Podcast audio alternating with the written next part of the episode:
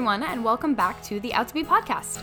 On today's episode, I'm talking with Anita Faye. Anita is a multi talented singer songwriter who defines herself as a late bloomer and an explorer of some of life's deepest issues. She explores these hard topics on her full length album called Kingdom Journey, and will also be playing one of the songs off of this album at the very end of the episode, so be sure to listen to the end. I was really excited to talk to Anita because when she wrote me to be on the podcast, she mentioned that she came from a Christian upbringing and how that has affected her life. And I thought immediately that there are a lot of parallels in how both religion and the music industry deal with mental health. And it's honestly, it's still a little bit taboo to talk about it and to outwardly seek help in both of these cultures. I grew up with a Catholic upbringing. I went to Catholic school in basically my whole life except for college. So I know what it's like to be in that kind of environment. I, I never, ever was taught about any of this stuff through all of my schooling, at least not that I can remember. And it was something that I had to figure out for myself. I could never really go to my faith, quote unquote. Um, I don't really call it that because I just don't. But I could never really go to that as a place to seek help on this particular topic. And I think that for a lot of people, at least based on my own experience, I think it, other people might feel the same that it can kind of make you distant from that if you do grow up as a person of faith or if it's something that you're trying to explore when you don't have the support within that to be able to go to um, people in your community or go to church or things like that and feel that support and help and guidance on issues regarding mental health. And not only that, but you might feel suppressed to talk about it and like you can't even talk about it or bring it up, then it can really be discouraging and it can really draw you away from that faith. So, Anita and I have a really interesting discussion all about this and how this parallels to the music industry, how this taboo culture that we have, um, that we've built, can really relate to each other. Now, we talk about a lot of things in this episode from depression to suicide, suicidal ideations, um, as well as miscarriages. It all starts about 15 minutes in. That's when we really get into things. But I do want to warn you guys if any of these topics are triggering for you, to just skip over those parts or at, at least simply just be aware that it is coming. It's a really raw and honest discussion, and Anita shares her story, her background, and her thoughts on all of this in such a genuine way. She's so, so amazing to talk to, and I can't wait for you to hear the episode. But I do want you to be aware that these topics will be coming up. But again, that's not something we shy away from on this podcast. So if you're listening, hopefully you know that. All right, before we get into it, I want to remind you guys to listen and subscribe to the podcast wherever you listen to podcasts which you're already doing if you're listening right now, and hopefully you are subscribed to stay up to date with all of the latest episodes. And be sure to share it with a friend who you think might enjoy it and follow us on Instagram at Out to Be Podcast. I would love for you to share your takeaways on Instagram or Instagram stories and tag us in it so we can see how you're liking the episodes and what your favorite part is. And that's all the housekeeping I've got for you. So, here is my episode with Anita Faye. Hello, Anita, and welcome to the Out to Be podcast. Thank you so much. I'm so happy to have you here today. Today, we're going to talk all about dealing with mental health and depression in an environment where it may not outwardly be accepted or spoken about. And this specifically, uh, in this conversation, will mean the Christian faith, but I think it also parallels very much to the music industry. So I'm excited to get started today. Let's start by just having you introduce yourself to the audience. Yeah, so I'm Anita Faye. I'm an instrument. Uh, I'm an inspirational slash gospel singer songwriter, and I live in Las Vegas. So, how did you originally get into music? Uh, it's good question. I started singing since before I can remember. My mom tells me stories of how she thought at different points in time someone may have broken into the house because she heard noises coming from my room, but it was just I was literally just in my like crib entertaining my stuffed animals. I think they were my first audience, my first concert. So um, I've been singing really before forming words, and I grew up in church environment, and so mm-hmm. I was singing in church pretty much all my life, from youth choirs to um, a young adult choir to community choirs to um, even you know choirs at school. Um, and I played instruments for a while. I was in the band, uh, including playing clarinet. Uh, so music has really always been a part of my life for sure. That's awesome. What other instruments did you play besides clarinet, or was that it? I started on violin, believe nice. it or not. I believe it.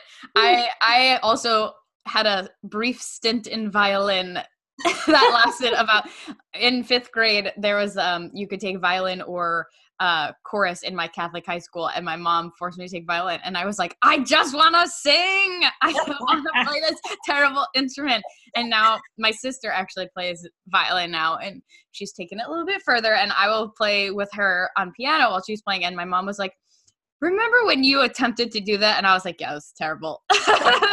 not for me yeah, for some people it's great, and me, it, me and the violin just never became BFFs. You know, yeah. it's like it just did not happen. It's a um, hard instrument, and it's like it sounds so beautiful when you're good at it, but when you're not good at it, and as a child, when you're definitely like starting yeah. out and not good at it is I don't like, have the patience for this. Yeah, it's definitely like nails on a chalkboard if you're not good at it. yeah, for sure. And you've released your own music as well. So can you tell us? We'll get into this a little bit more later, but can you tell us a little bit about uh, your r- recent releases? Yeah. So the new project that I have is called Kingdom Journey, and it's I'm super proud of it because it's a collaboration with other um, singer songwriter producers, um, and it's really just sort of this um, collage, if you will, of different areas of my faith walk and my life's journey and it really in a fresh way just talks about how you know it's okay not to just say hoorah life is great all the time because yeah sometimes it's not and you have to deal with those moments when it's you're in a low place and you know how do you sort of pull yourself out of that um, but it, it's definitely um, a 13 track full album so it's not an ep my prior project was an EP. This one is uh, more like let's just go for it. Put out a bunch of different singles, um, and it was released in the fall of last year. And right now we're just, you know, really, you know, getting the word out and just uh, trying to expand upon a lot of the themes and the topics that are contained in it. That's great. And like you said, it touches on themes of people who are struggling uh, with mental health. So I'd like to talk about your own story and your own struggle with depression. Can you share a little bit about that and when you first kind of thought you might be struggling with mental illness? Yeah, so it, what's really interesting as I'm a, an adult and I can look back over life now is I grew up with separated parents. So my, my mom and my father got divorced when I was really young. Um, I was born in Tennessee, actually, and my mom was from California originally. So when they split up, we moved back to California.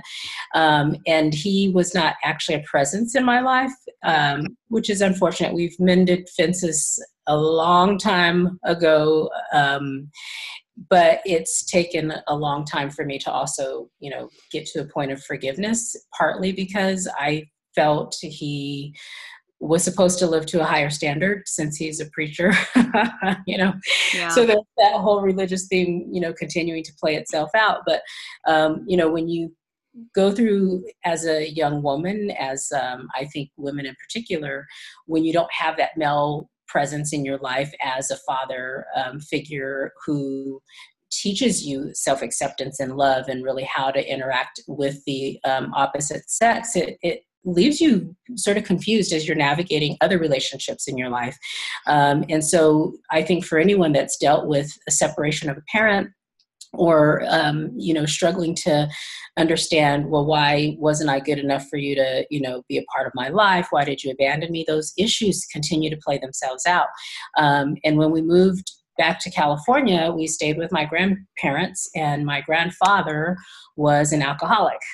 And as most people understand alcohol is a depressant. It's not you know it's not one of those let's get you know to the the rooftops and really feel like we're on cloud nine alcohol is a depressant and i do strongly believe that people who succumb to alcoholism have some form of depression that has gone untreated unrecognized mm-hmm. um, you know sometimes swept under the rug and so my family certainly dealt with our share of um, heartache concerning his um, behavior. And I mean, this was a man who um, was strong in his own right, but certainly had some demons. And if he ran out of uh, regular alcohol, I'll call it, he would scour the house for cough syrup, like anything wow. that had alcohol in it. Yeah. Um, which should go to speak to just how extreme um, it can get for some people. So, you know, I watched my grandmother, my mother sort of cope with that codependent uh, mode. Um, and it, it just leaves you scarred in different ways that you're not able to fully um, express. But so you take that combination of things where you, the the other father figure that's in your life is not really there because of his own demons that he's wrestling. Um, your primary father figure is absent in your life. Um, you go through bouts of um, just wondering, you know, where your place is in the world. Mm-hmm. Um, there's the whole fitting in with you know your um, peers and school and uh, peer pressure and you know all of that starts to weigh on a person i um, am not um, ashamed to admit that even in high school i went through a bout with um, bulimia and you know your whole self image issues come into play. And, and it's a tough time to be a teenager to begin with. I mean you know come on there's a lot of pressure just to try to keep up and um, forge your own identity. But when you've got this sort of amalgamation of things that are pestering your brain um, it doesn't always play out well. And you definitely um, exhibit different forms of depression in, in different ways Absolutely. So I know you mentioned uh, your father was a preacher, and while he wasn't an active presence in your life at that time necessarily, uh, what did it look like growing up in Christian culture for you? Yeah, good question. So for me, you know, my mom, my grandmother were very um, into the Christian faith tradition, and we went to church every week, every Sunday, sometimes multiple times a week, uh, depending on what type of um, meetings were taking place or Bible studies or what have you. And mm-hmm. very involved um, in the youth department, and um, you know, so those those were things that actually helped to, I think, give us um, a bedrock of stability. Um, and it meant I also had sort of this extended community and extended family of people who um, really embraced and loved us and, and were part of our larger clan, if you will. Um, so I have really good memories of that with the exception of, uh, you know, the stigmas that sometimes come from uh, people who are while well intentioned, perhaps are a little bit misguided in their um, direction to people in terms of what it means to exhibit a life that is supposed to be symbolic of Christianity, right? Mm. And there, there are certain standards that um, it's they're impossible for any human being to live up to. Yeah.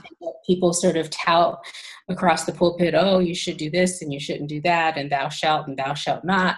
And you're forgetting about just sharing the good news and what grace and forgiveness is about and just the bottom line of all of it is love where's the yeah. message of love you know um, those things can be grossly missing and and that's what's really sad is um, uh, while there's a message there that is supposed to be shared, it gets overshadowed a lot by all of these other more dogmatic things like you should be doing this and you should be doing that. And if people get browbeaten enough, um, then they'll believe, well, you, I'll never measure up. I'll never be good enough for anything, right? Yeah. And can you give some examples of like what they were saying you should or shouldn't be doing that maybe affected you, especially when you were dealing with your mental health? Yeah, so a great example of this, um, I will say, without specifically saying the, the name of the denomination, um, for a long time we grew up in a Pentecostal church. Okay. Um, and if people don't know, it's really a very expressive um, type of uh, worship experience in that church, and, and people um, uh, have a very um, strict typically strict set of guidelines in terms of how women are to dress um, and not just women but men too to, to be fair. Um, but in terms of like guidelines for dressing a certain way and, and dress codes um, i grew up when there were things as insignificant as how much of your arm was showing right? Mm. and even for women it was an era where you're not supposed to wear pants and um, you know pants were deemed to be um, somewhat demonic and you know they reveal too much of your figure and wow. uh, yeah like you, you, and you're looking around on the schoolyard and your kids uh, the other kids are wearing shorts and pants and uh, jeans and uh, normal everything yeah. right yeah. we're, we're just living our lives. Um, but you're not supposed to carry that into the church environment. You're not supposed to show up wearing that kind of stuff. Right thankfully, fast forward today, there's a broader acceptance and a better understanding and a proper, I think, interpretation of what the scriptures actually teach about appearance. Um, but there are still certain religious uh, belief systems out there that would educate people to say you're not supposed to embrace um, your physique, your curves, your body, uh, wear, wearing things that could be misconstrued as uh, intentionally revealing when that probably is not at all um, the case for a lot of people and what they choose to wear. Um, my mom, who also prior to having us grew up in that same uh, church dynamic.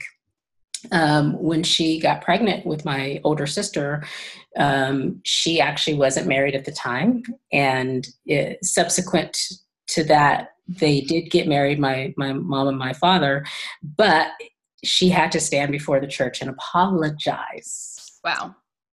Like literally, I'm sorry, you know, for in front of everybody.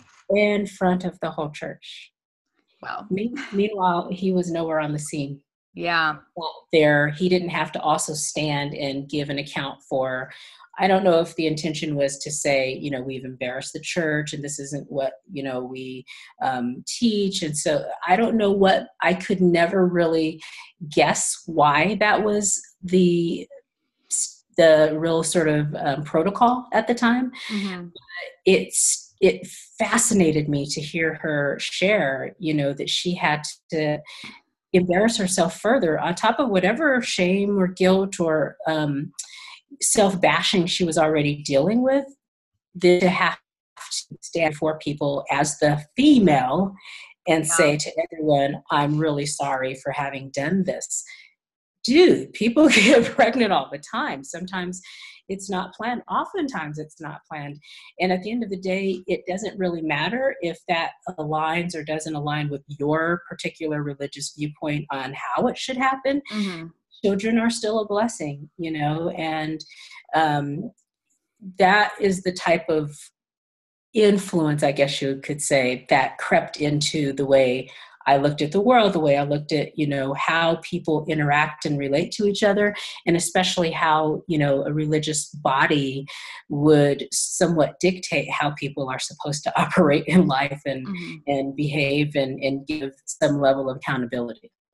Yeah. So how old were you when you thought you might be struggling with depression? Probably around the high school timeframe. Um, and you know, I saw and it happens uh, for all of us. I think at some point I had a classmate who committed suicide. He actually took a shotgun to his head, his father's gun. Everyone was devastated. I also had a pretty close friend who was dealing with depression, and um, she took pills um, at school, and the paramedics had to be called in. Um, and I remember saying to her, not more than two days prior to this incident, because we were joking about something and she said, "Oh yeah, well I'll probably die, die too young to even, you know, see something like that happening." And I just looked at her and I said, "You're not going anywhere. What are you talking about?" And I didn't yeah. really think anything of it. I didn't put two and two together. Yeah, yeah. But when she attempted, you know, to take her own life and she was saying she was just, you know, dealing with all of these issues and um, not feeling like she was good enough part of me totally could understand and relate to that. And i have definitely been in a low place where i've um, you know said well you know what? It's easier than dealing with this and getting to the point of shopping around and looking to see well what's my best option and you know what kind of you know concoction would make the most sense and um, how would i leave a letter and explain and express myself to my family. And then you start thinking about what are the reactions of people? what would they likely say how would that make them feel um, and inevitably something or someone would come along that would sort of jar me out of that place and help me to realize you know what there are people that are dealing with worse than you and there's always been something that's triggered the better side of life, right? Where sometimes you don't see anything except for that dark cloud that you're in the middle of. Yeah. And even if you have people saying, "Oh, it's not that bad. You'll get you'll get through whatever you're dealing with," and it all just sounds like gibberish. Honestly, when people are in a super super low place and they've decided that's it, I'm checking out. I can't do this anymore. Um, you're not really listening to common sense a rational argument. You're just thinking, that's all good for you, but I've been dealing with this for too long and it doesn't feel good, and I don't know a permanent solution to this. I want to be in a healthier place, but I'm not really able to see what you're seeing. You know, you yeah. have more sense of reality in those moments. Um, and you know those are the things that we don't really talk about. It, it's easy for someone to come along and say oh just snap out of it right? Or you know it, i don't even know you don't even understand what you have going for you. Yeah you're right. When people are in that state yeah. That's exactly the problem. I yeah, like, yeah. You know what i mean? Like yeah you're exactly right. You're not going to convince them of whatever you're trying yeah. to say. But I, that's the bottleneck yeah. Yeah. I I struggle with anxiety, and one of the things I hate the most is people who are very close to me who truly, truly do mean well, but they just don't understand will often say, like, oh, just relax. It's going to be fine. And I'm like, oh, don't you think I would love to just relax? like, if I could just relax, like, yeah, that, that'd be great. if I could just, like, oh, let me just snap my fingers and just relax. But, like, it's way more than that. And it's frustrating even to have to explain to people like no like i understand that you mean well and you're trying to help but that's not going to help if i could just take the like easy way out quote unquote and like just relax or just realize what's good around me then this wouldn't be an actual issue but exactly. it is exactly exactly and sometimes when you've you know everyone encounters disappointment setbacks um, you know and you do ultimately recover from them. The longer you live, you learn that. But, you know, even coming up in a faith tradition and when things that you are perhaps praying about or, or seeking answers about don't really happen or happen in the way that you would have hoped those are also some triggers for people and that's mm-hmm. why i think it's it's sad that it's not more openly you know talked about in different religious settings. Like for me and this is one of the things that i do talk about in that song um, the first song on my project i gotta know is you know i i had a miscarriage. And that's another thing that um, we don't really talk much about. Miscarriage has been a silent um, uh, depression subject for people because it's not visible in many cases by the time you lose the child. It's right the first trimester or beginning of the second trimester, which was the case for me, you may not be showing in, in, a way that everyone um, understood that you were even carrying. Right. Um, and then you're sort of suffering in silence. And then on top of that, if you're like, oh, you know, well, where is God in this? And if you weren't able to get pregnant after that, like in my case, you do struggle with answers to questions that you'll probably not have concrete answers for. You know, I've learned a lot later in life that genetic ab- abnormalities are um, are things that um, a lot of people deal with, um, and it's not your fault, so to speak. But you still kick yourself thinking, could I have done something different? Was I not healthy enough? Did I not do this? And should I have done more of that? And um, those are things that can also sort of move the needle in the wrong direction for people mm-hmm. that may be susceptible to entering that dark place, you know, in, in those moments of depression. Yeah. So I'm wondering how you dealt with it and, and how you might uh, give advice for other people who are dealing with something difficult they're going through and maybe they do turn to faith and and pray on it but then it still doesn't seem to get better or it still doesn't seem to like you said get better in the way they want it to what next steps did you take when that, when you were going through that and what would you maybe say to someone who's going through the same thing I would say don't tune everyone out because that's a huge risk. Um, you know, when you're already in a low place and you do have pe- people who are well-meaning and well-intentioned that even though they're you know speaking things that are not necessarily connecting with you mm-hmm. um, because you're like but you don't get it you don't get it you don't really get it um, don't just totally shut those people out. You know know that they are still coming from a good place. They may not have a clue how to relate to what you're dealing with. They may not have gone through what you're you've dealt with or what you're going through and that's okay too.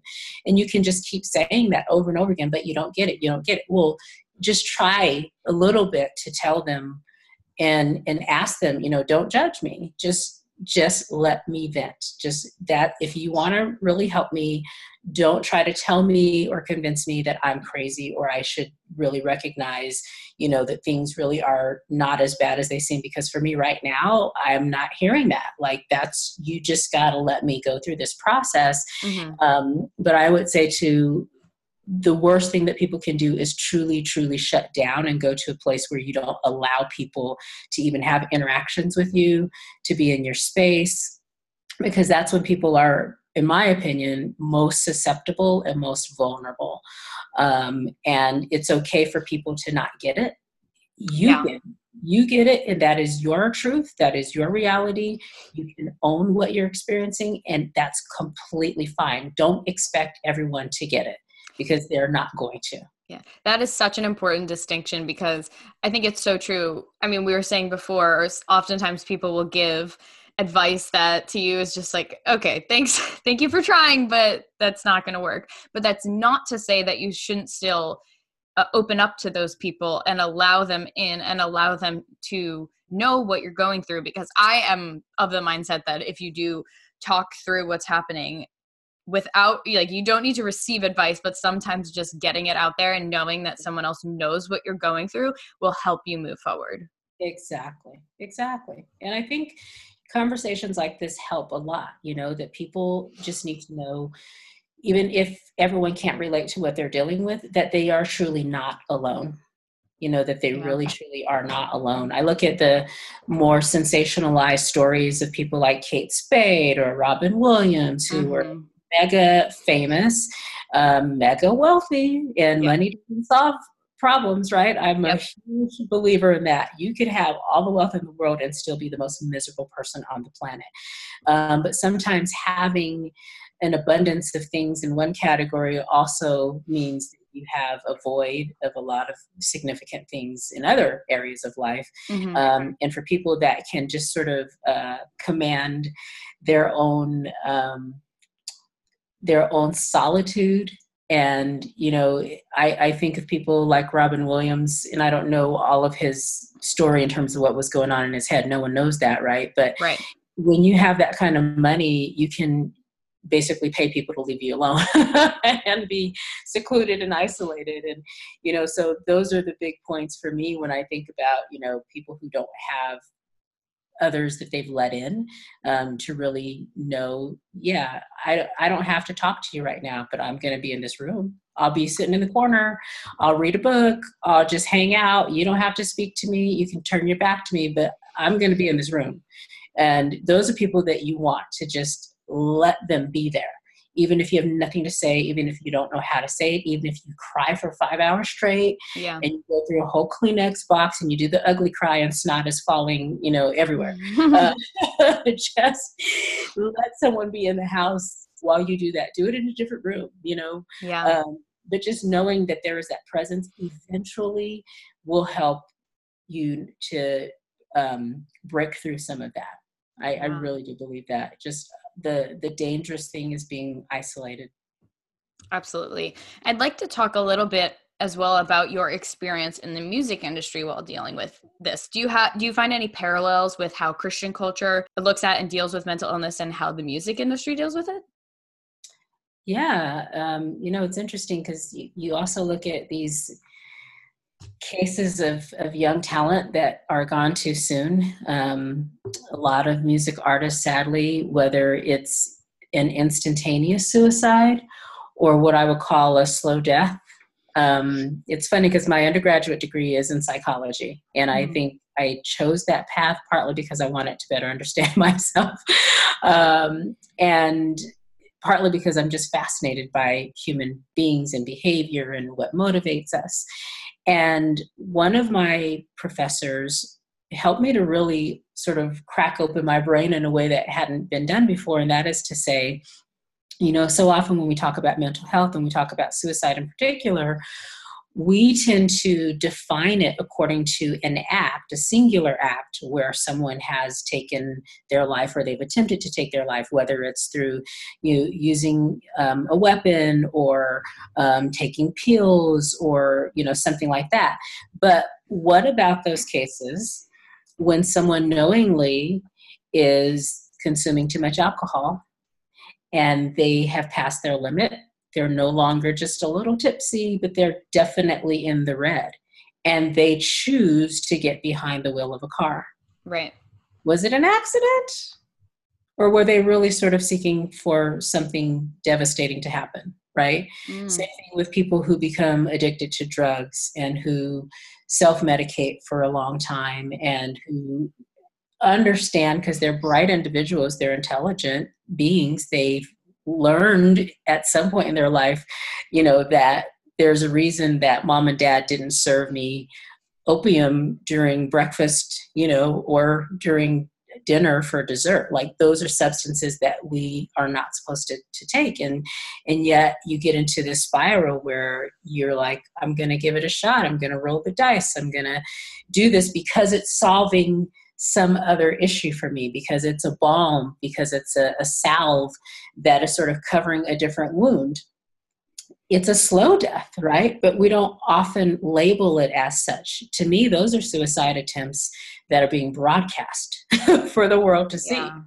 Um, and so when you look at the, the young talent that leaves our planet um, in that way, I think for me personally, it means they're maybe just a little bit more forthright about their struggle and what they dealt with.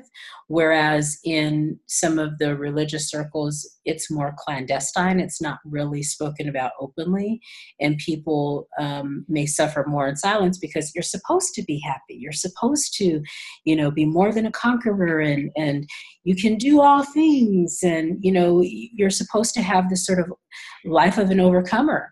And that is a process. It's not a singular event, right? Um, it, we in our in my faith um, tradition, I understand what Christianity means and what Christ did for me and for others. Um, but his singular act didn't necessarily mean I won't still have a daily struggle or something that I have to combat all the time. Um, and I think there's this stigma that, well, you're supposed to just be okay, you know, and going to church solves everything. It doesn't mm-hmm. solve it. You yeah. know, it teaches a lot of things, but it doesn't solve a lot of things, right?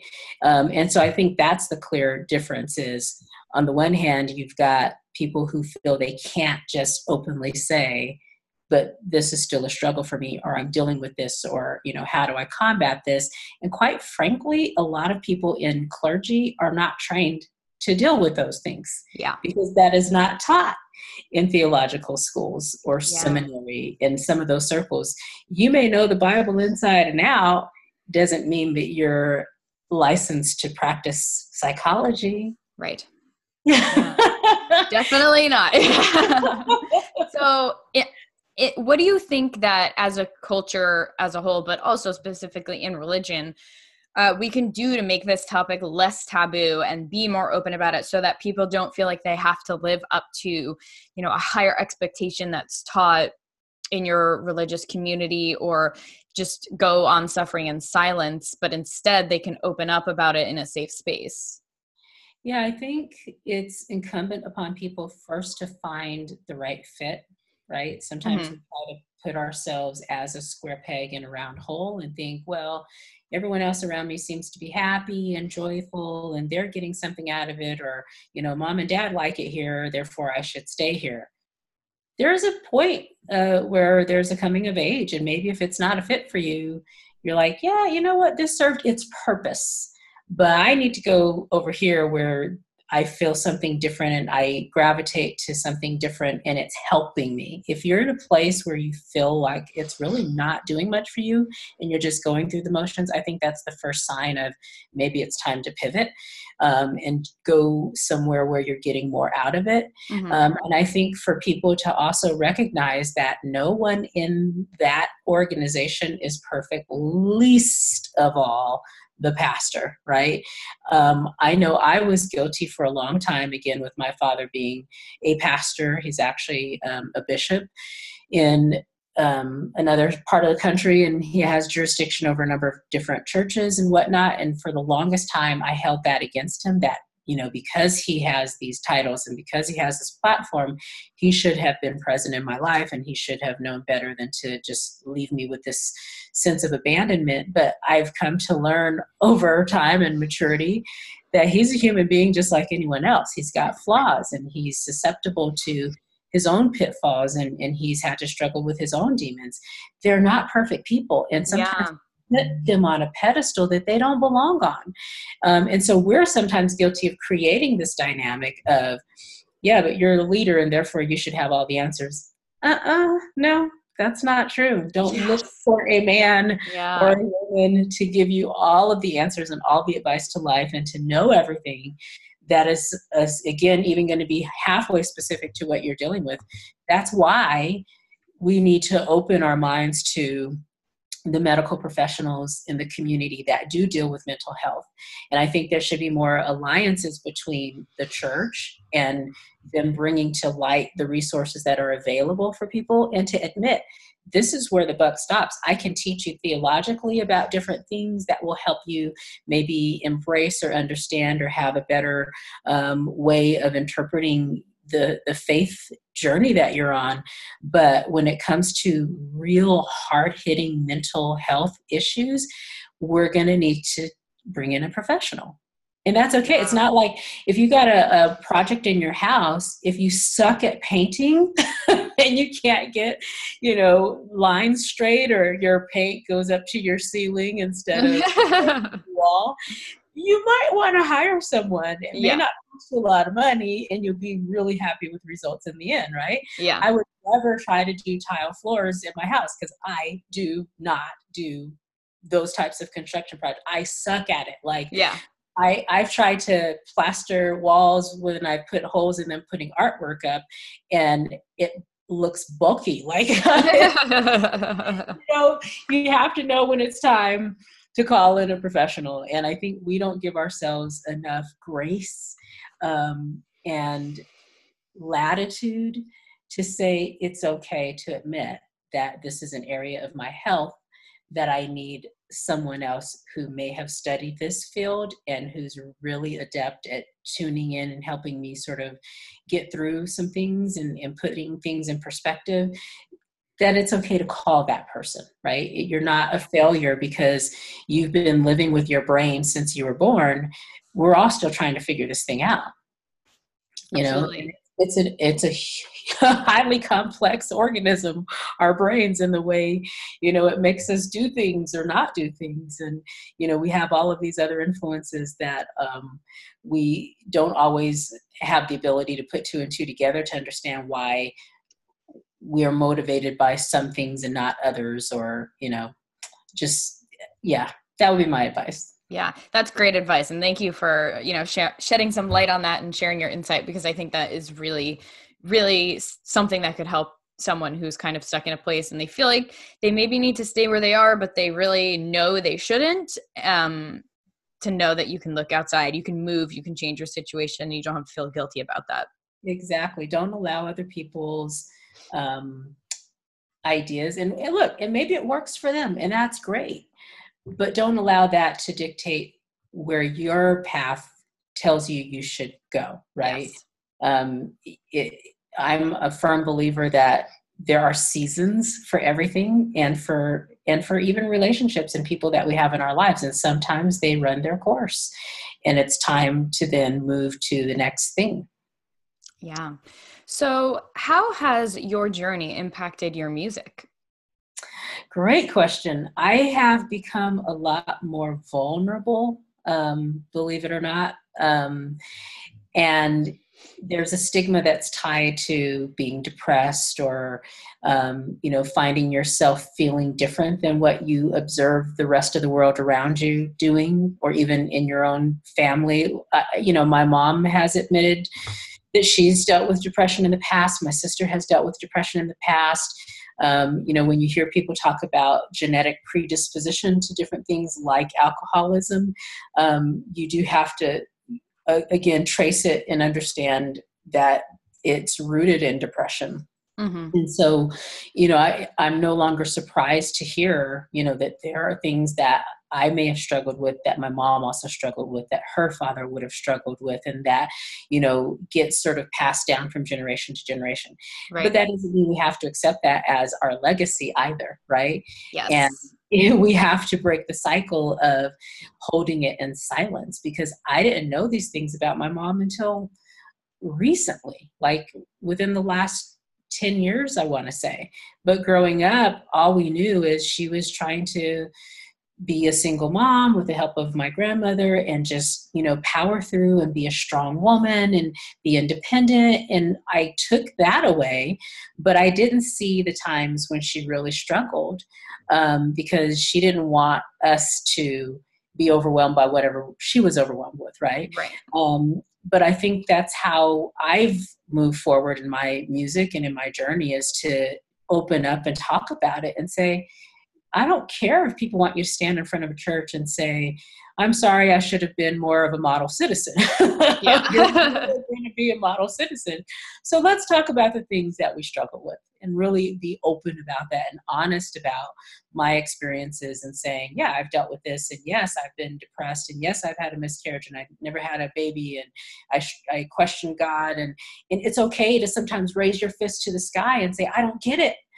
Because yeah. that's part of life is figuring it out and figuring out what your place is in the world and and to openly accept your flaws and those moments where you're in a low place along with the highs because you can celebrate them even more once you've been able to recognize how far you've come Absolutely. Now, I know that your latest release, as we mentioned at the beginning of the podcast, touches on these themes. So, can you talk about the album as well as the song "I Gotta Know" and how you touch on these themes through the throughout the whole thing? Yeah. So, "I Gotta Know" kicks off the project with really sort of a a funky element of in your face like you know you've got all these questions things don't seem to be going right you're questioning where god is and all of this i gotta know i gotta know i gotta know. Um, and then throughout it just talks about getting back to a place in my um, faith walk and hopefully what some other people can relate to as um, okay i didn't understand and now I'm I'm searching again for where God is in my life. I'm trying to get connected. Um, you know, there's themes like my destiny, um, which is one of the the tracks on the album that my husband actually wrote about being a place where you felt like you couldn't really connect with God or even serve Him or worship Him, um, but knowing that ultimately everything that you've dealt with and have contended with is a part of your destiny the good, the bad, the ugly, and that it all really ties together into this beautiful tapestry of our unique life experiences um, that make us better and stronger ultimately in the end. Um, I even talk about, and this is a song that's really dear to my heart, not just because I wrote it, but because I felt like, you know what, if I'm going to go there on this project, I might as well just go there. um, but there's a song called Sugar Rush, mm-hmm. which is um, analogous to the church going experience, where people are seeking this high, seeking this euphoria. Um, again, in my faith tradition, going to a church that's very expressive and there's music and there's uh, sometimes praise dancers. It's sort of an elaborate production at times, right? Mm-hmm. I use that word deliberately um, because it can be, and I'm sure you've seen this, whether it's on a TV screen or YouTube or whatever, right? Yeah and some movies have even sort of poked fun at it um, but it really is reality that there's this you know high production value church going experience. And you have to sit back and wonder okay did people come because they want a part of that hype? They want to feel good? They want that rush you know that sugar rush that high? What happens once you leave? Yeah. Did you learn how to deal with your problems after you went home? Do you go back and you binge um, on whatever your vice is? Did you learn how to get past whatever has been bothering you all week? Did you understand for yourself how you can be stronger in different ways? Like, if those are the things that you didn't leave with, what was your motivation to go in the first place? And why are you going somewhere where those things have captured your attention and you didn't really push deeper to have a, a true um, life changing moment, right? So, Sugar Rush really sort of talks about those themes of you came to get the high, you, you experienced that, but what do you have after all of that is over? And once the high is gone, you come back down to planet Earth, right? Yeah. Um, so it's it's very thought provoking. I would dare say maybe just a, a tinge uh, controversial, um, and I'm not being dogmatic towards anyone's church or you know how they they may choose to operate, but I am calling into question what we've become, you know, as a, a label of you know Christians or or this realm of Christianity what has it evolved into and is that really the model of church that christ himself educated us about when we read his teachings in the bible?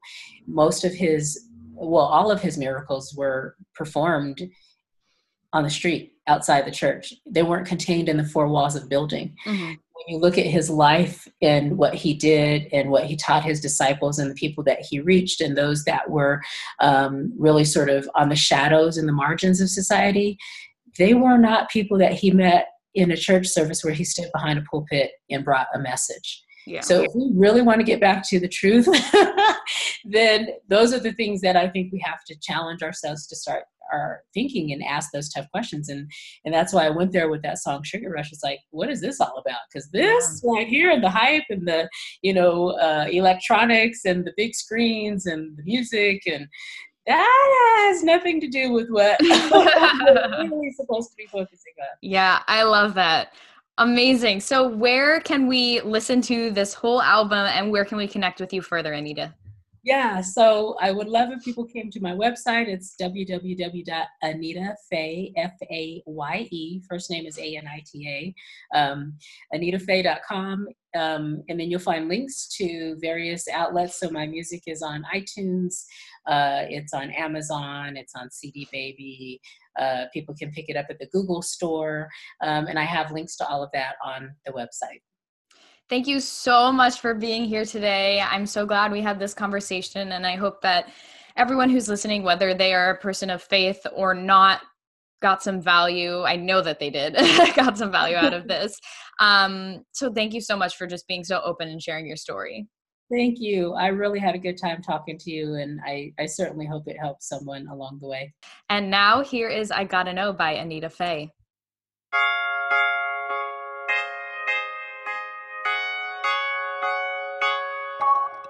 What do you do when you've run out of prayer? Seems the Lord doesn't care. See, I really wanna know, cause it's a matter of the state of my soul. So,